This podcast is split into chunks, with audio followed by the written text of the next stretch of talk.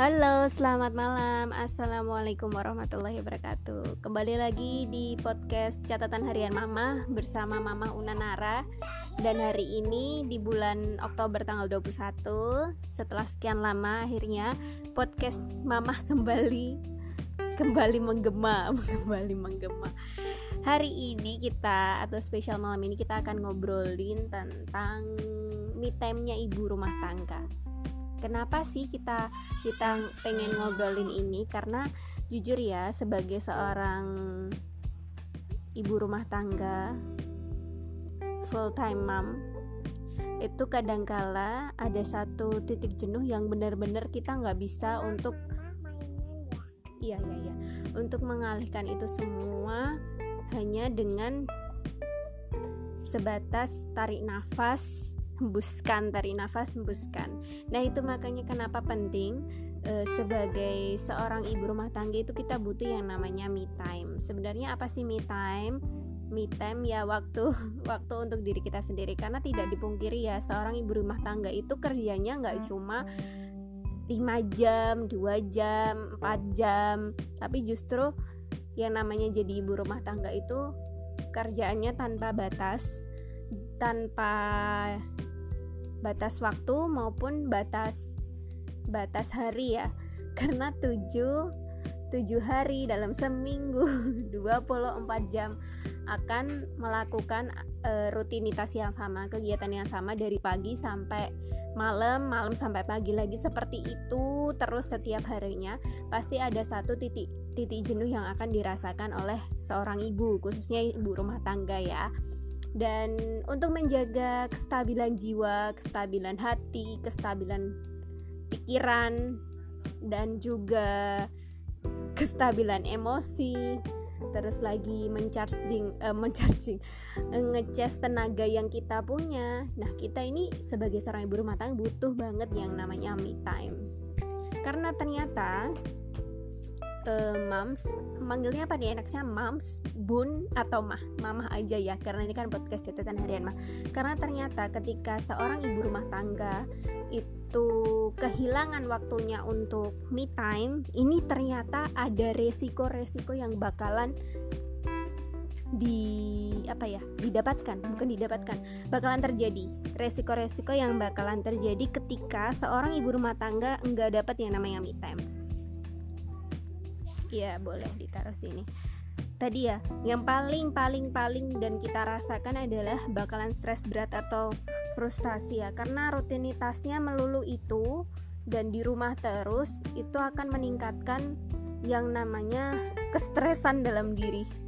Nah, itu makanya kenapa banyak ibu rumah tangga yang ngerasa benar-benar frustasi kalau nggak dapetin yang namanya me time. Terus kelelahan yang berlebihan, jelas ya, karena kerjaannya apalagi tanpa asisten rumah tangga, bagi sebagian orang yang tinggal sendiri kemudian jauh dari orang tua ya, apa-apa harus dikerjain sendiri, nggak bisa minta bantuan siapa-siapa. Nah, itu kenapa nanti justru ketika tidak mendapatkan waktu atau tidak memiliki waktu untuk dirinya sendiri, justru nanti kelelahan yang dirasakan itu akan sangat teramat teramat sangat. Kemudian yang berikutnya adalah lekas marah. Ini sepele ya kalau dibilang, kenapa sih jadi seorang cewek itu sukanya marah-marah, atau kenapa sih mah kok setiap hari eh, ayah pulang bawaannya mama marah-marah terus. Nah, ini nih perlu diperhatikan nih, jangan-jangan jangan-jangan Jangan-jangan marah-marahnya bukan karena kurangnya uang belanja atau gak jadi keluar makan.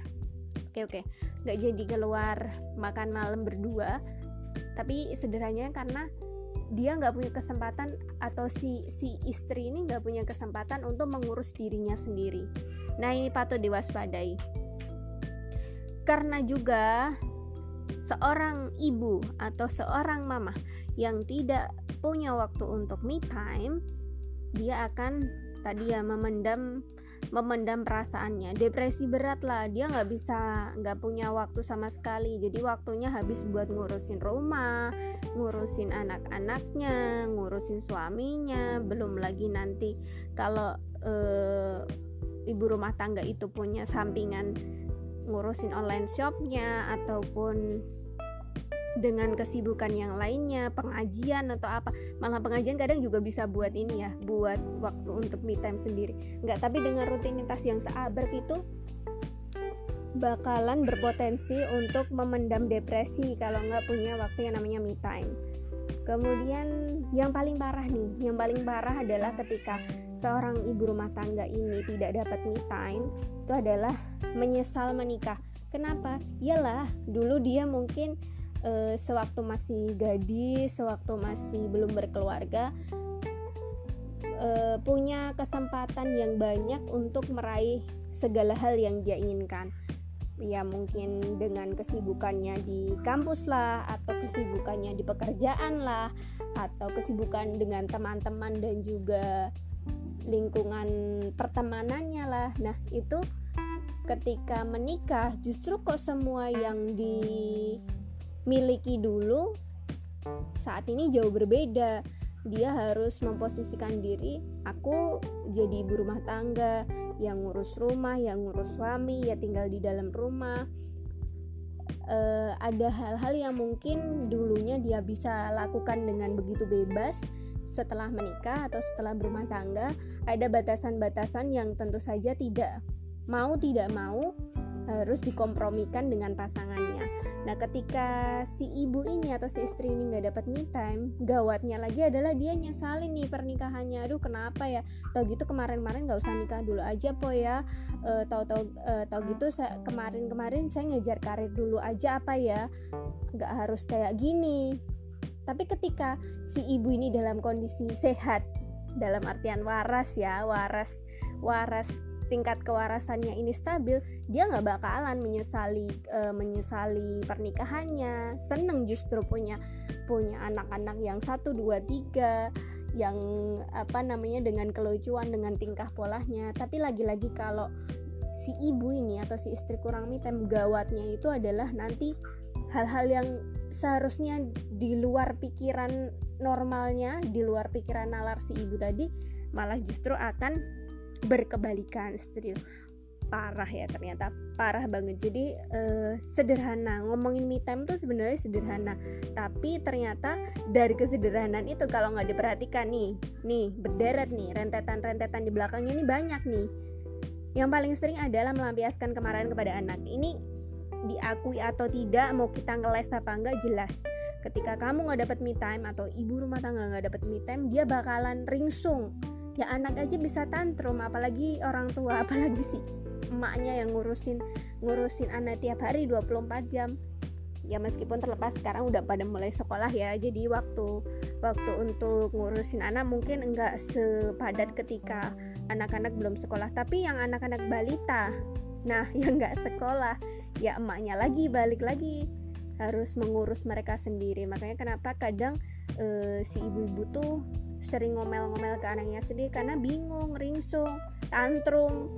Dia nggak bisa nggak bisa meluapkan emosinya dengan baik karena tadi tingkat kewarasannya agak mulai oleng, mulai tumbang, nggak terkendali. Akhirnya dikit-dikit anaknya sebenarnya itu bisa bisa jadi apa ya?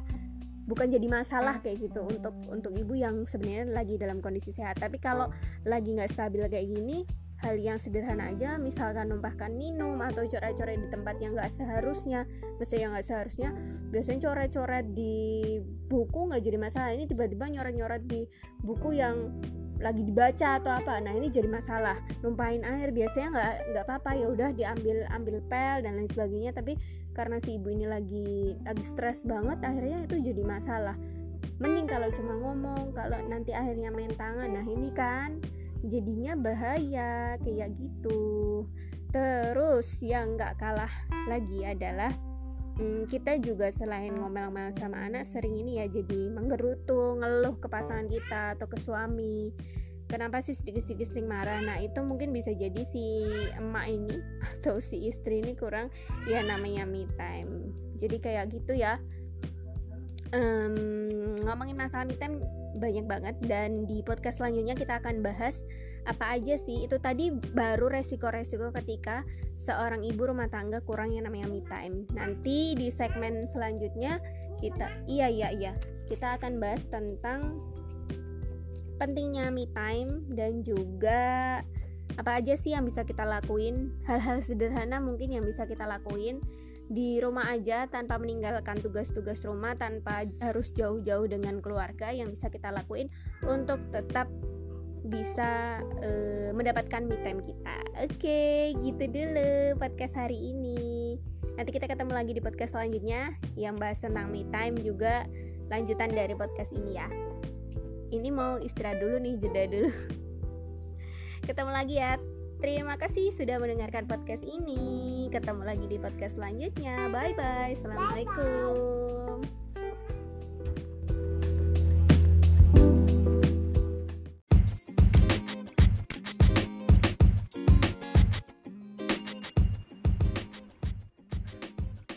Halo, ada yang merasa hari ini sedang nguring-nguringan?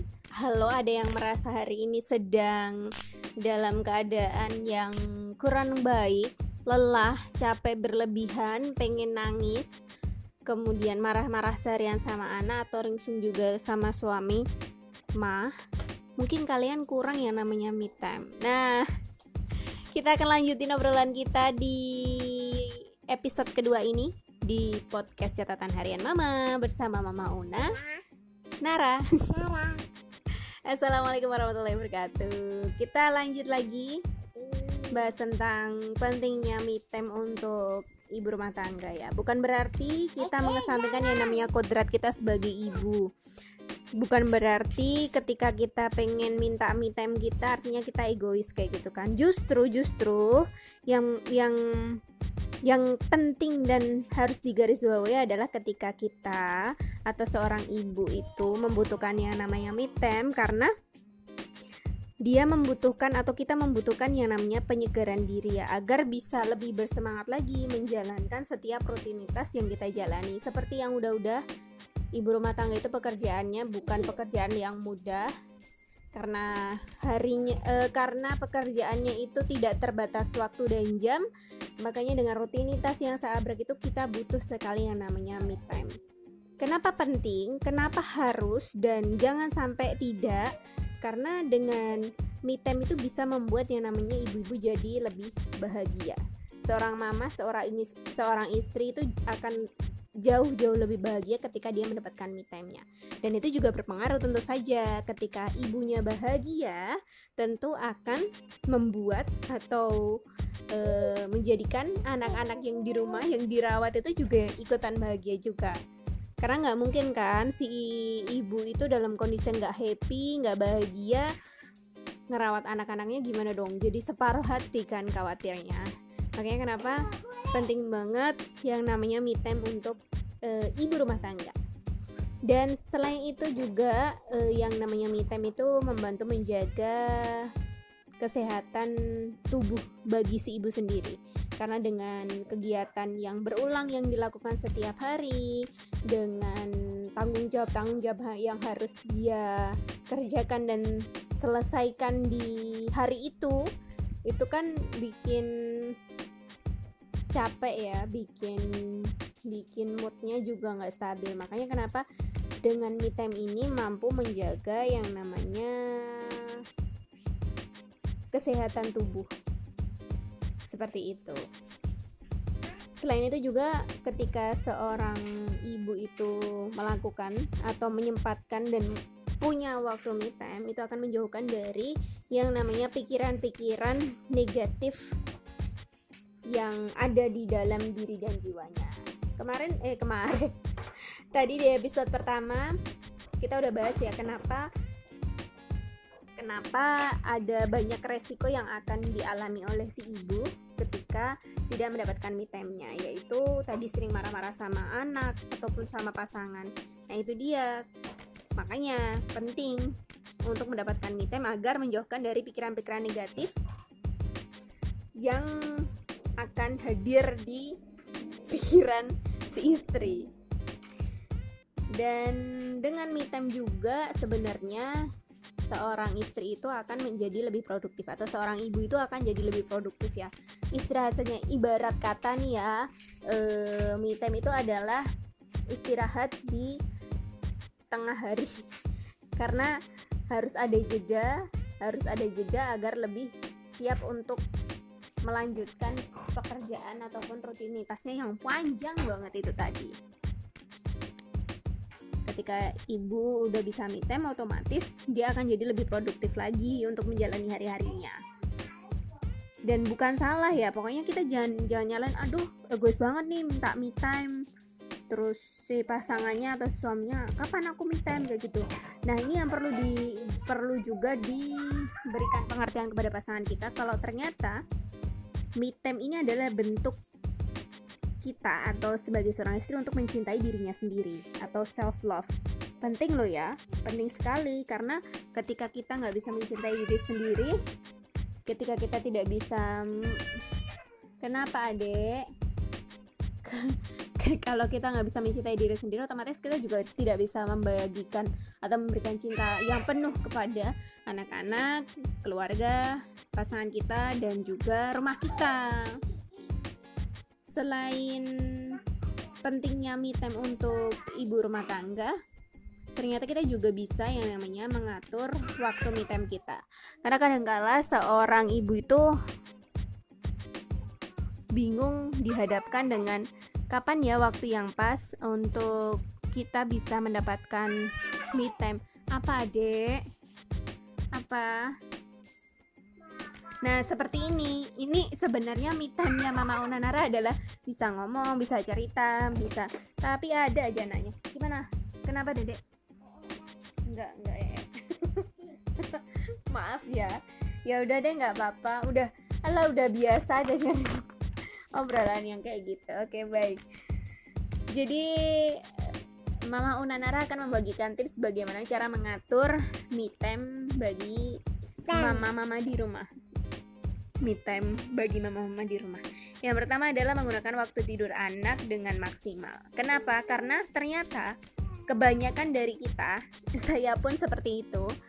Jadi biasanya kalau anak-anak lagi tidur nih, tidur siang kayak gitu, kita kan lebih apa nak?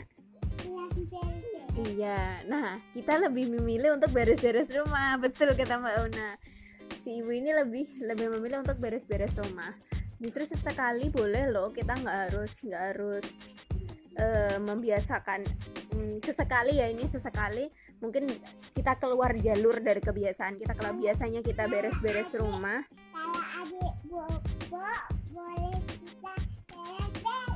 Iya, bisa sekali kita keluar dari track yang biasa kita lakukan atau kebiasaan yang biasa kita lakukan. Kita gunakan waktu tidur anak untuk uh, untuk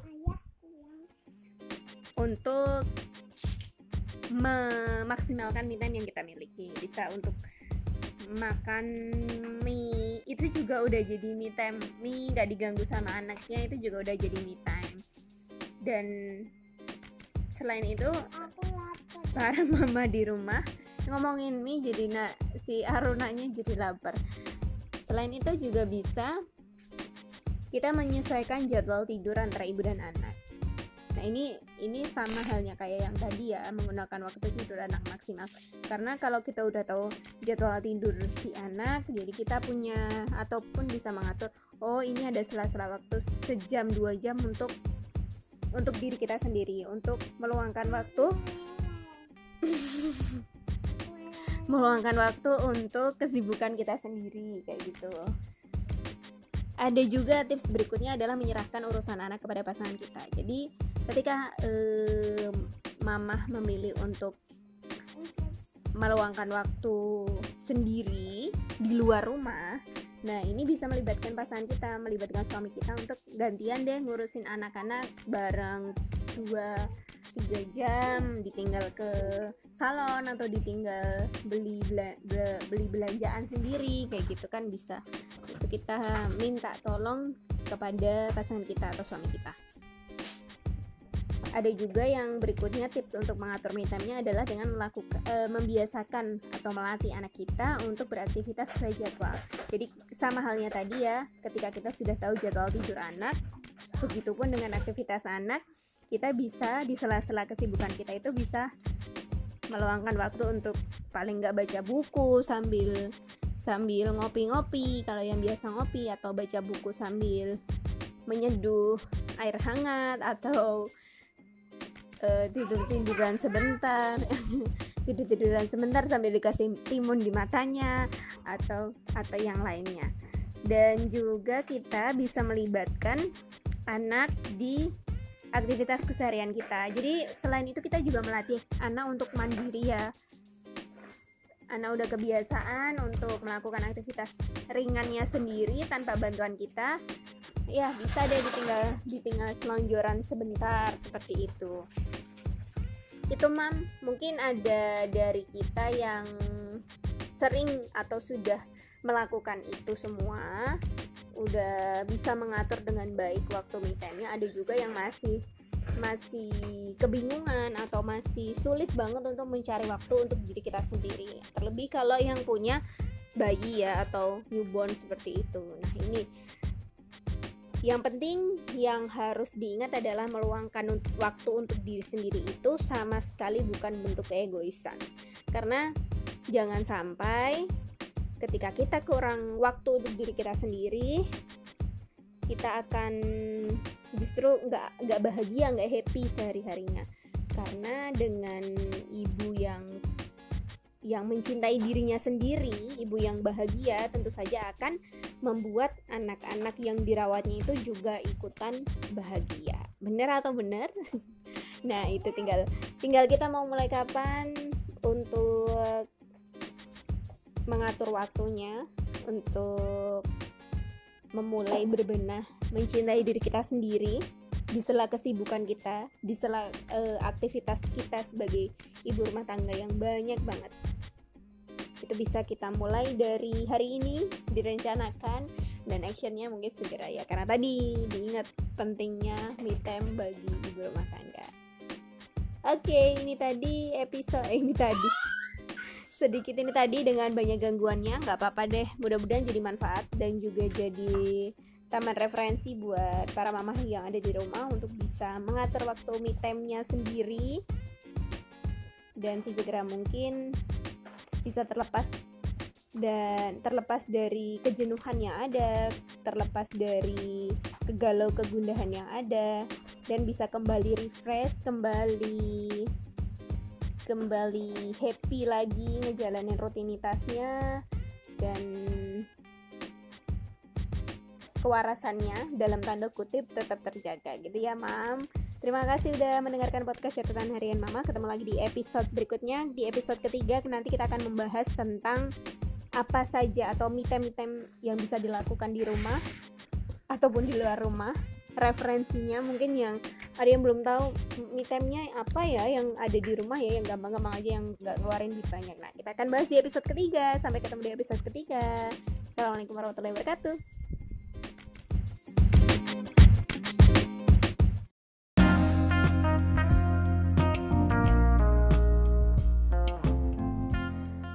Kayaknya enak nih nyeruput mie, uh, bikin mie rebus pakai telur pedes. Kuahnya pedes nih, dikasih dikasih rajangan Lombok sambil bikin apa ya, sirup apa ya? Enggak sih, enggak enggak enggak nyambung, biasanya kadang jeruk ya atau apa. Ya udah deh. Yang jelas itu mungkin jadi salah satu alternatif pilihan me time yang cocok buat mama. Kalau Mama Una sih sukanya me time-nya mungkin sesekali baca buku, atau kalau enggak bikin podcast kayak gini nih, jadi me time nih, beneran nih. Oke, balik lagi di podcast Catatan Harian Mama bersama Mama Una Nara. Dan di last episode, episode terakhir kita di segmen Me Time Mama, kita akan membahas tentang kelanjutan me time apa sih yang biasanya cocok untuk dilakukan di dalam rumah. Jadi kita gak perlu jauh-jauh, gak perlu pergi jauh-jauh ninggalin anak-anak berlama-lama, dan bisa dilakukan waktunya juga gak terlalu lama. Itu apa aja? Sudah siap untuk mendengarkan? Atau ada yang juga merasa, oh iya ya, itu aku juga kayak gitu tuh, benar-benar benar. Aku juga sering sering butuh waktu untuk diriku sendiri dengan melakukan aktivitas itu kayak gitu. Kita langsung berbagi aja yuk di episode ketiga. Oke Mah, ngomong-ngomong kalau me time-nya Mama itu ini kita kita yang lakuin di rumah ya. Itu ada beberapa yang bisa dicoba.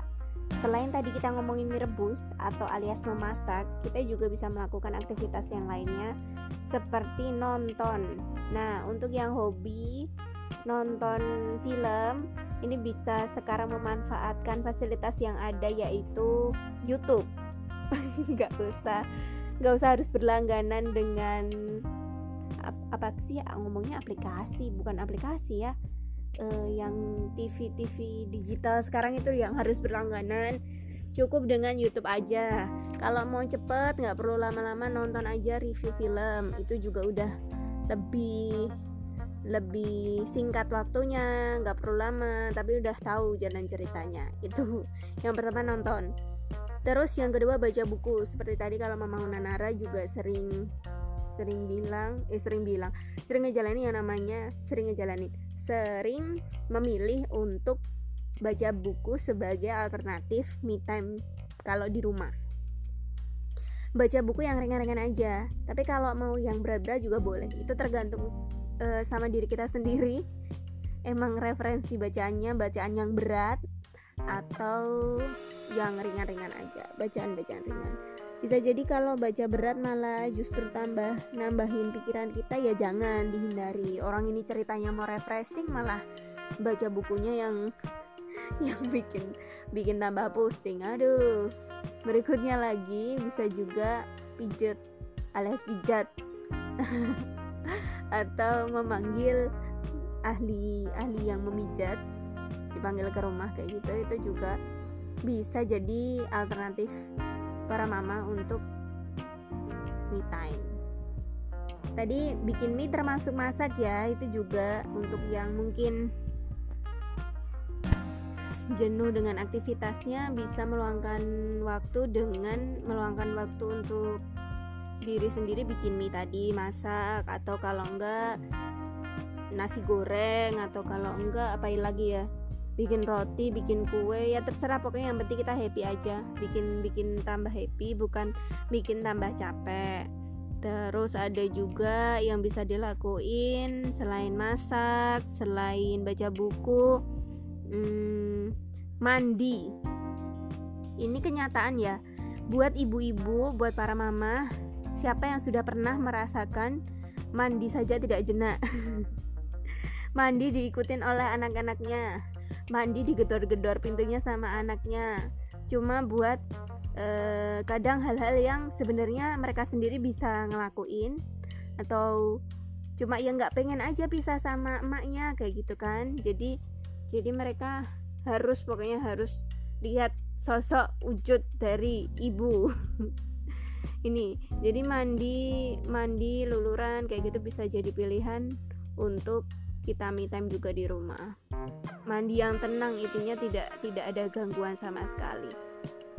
Tapi ya jangan berlama-lama juga ya, terus terus sampai berjam-jam cuma di kamar mandi, itu juga juga nggak nggak nggak masuk akal kayak gitu.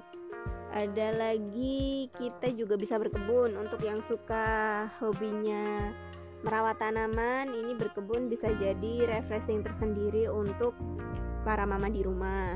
Melukis, yang suka melukis, dulu zaman sekolah seneng ngelukis, ngegambar. Nah sekarang itu juga bisa jadi terapi ya, terapi hati dan jiwa, pikiran biar lebih tenang. Melukis itu juga jadi alternatif pilihan untuk me time kita, cocok juga itu. Mewarnai mewarnai, melukis, mewarnai, atau ada yang punya masukan yang lainnya lagi. Ada yang ini eh, merendam kaki di air hangat, berendam berendam merendam kaki di air hangat yang dikasih garam sedikit, itu juga bikin suasana hati dan juga rileks ya. Kalau mau berendam berendam full juga boleh, biar itu tadi nah hubungannya sama mandi. Itu tadi beberapa beberapa contoh mam eh, yang bisa dilakuin me time, yang bisa kita lakukan di rumah tanpa perlu kita meninggalkan tugas tugas yang ada, tugas rumah yang ada ditinggal agak lama kayak gitu, enggak. Itu cuma butuh waktu sejam dua jam lah kalau untuk, tapi kalau mandi tadi sejam dua jam lama banget mah. Bukannya malah jadi saat masuk angin gue keriputan badan. Ini yang yang penting, yang penting me time yang kita jalani itu, me time yang kita lakukan itu bukan me time yang salah kaprah. Kenapa salah kaprah?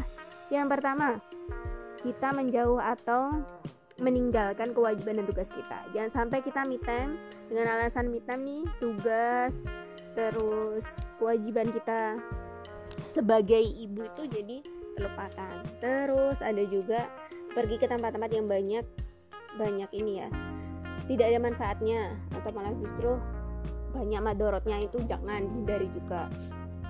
Boleh kalau mau, ada juga pilihannya mungkin kalau keluar rumah belanja atau sekedar ngelihat-ngelihat, cuma ngelihat-ngelihat aja, nggak nggak beli sih, cuci mata istilahnya ya, itu nggak jadi masalah. Tapi yang penting jangan berboros-boros, alasannya me time tapi boros beli yang nggak penting, nah kayak gitu dihindari juga. Itu termasuk me time yang menurut Mama Una Nara jadi salah kaprah nih, jangan sampai jangan sampai kayak gitu. Terus pergi dalam waktu yang lama dan jauh, tempatnya jauh dan dalam waktu yang lama, sampai membiarkan atau meninggalkan anak-anak kita ini tanpa pengawasan atau pendampingan dari orang yang uh, orang dewasa lainnya kayak gitu. Jadi usahakan bahwa waktu yang kita miliki untuk diri kita sendiri ini atau me time kita itu juga tidak merugikan yang lainnya, seperti itu. Berikan waktu dan ruang untuk memanjakan diri kita, seperti itu penting, dan tujuannya agar membuat diri kita kembali segar, setelahnya kita bisa penuh energi lagi, karena ibarat kata ibu itu adalah jantung keluarga ya, dan kita harus memastikan nih, seorang suami harus memastikan bahwasannya ibu itu harus selalu bahagia. Ini namanya jantung keluarga. Kalau jantung keluarganya sedih kan juga imbasnya juga akan dirasakan oleh anggota keluarga.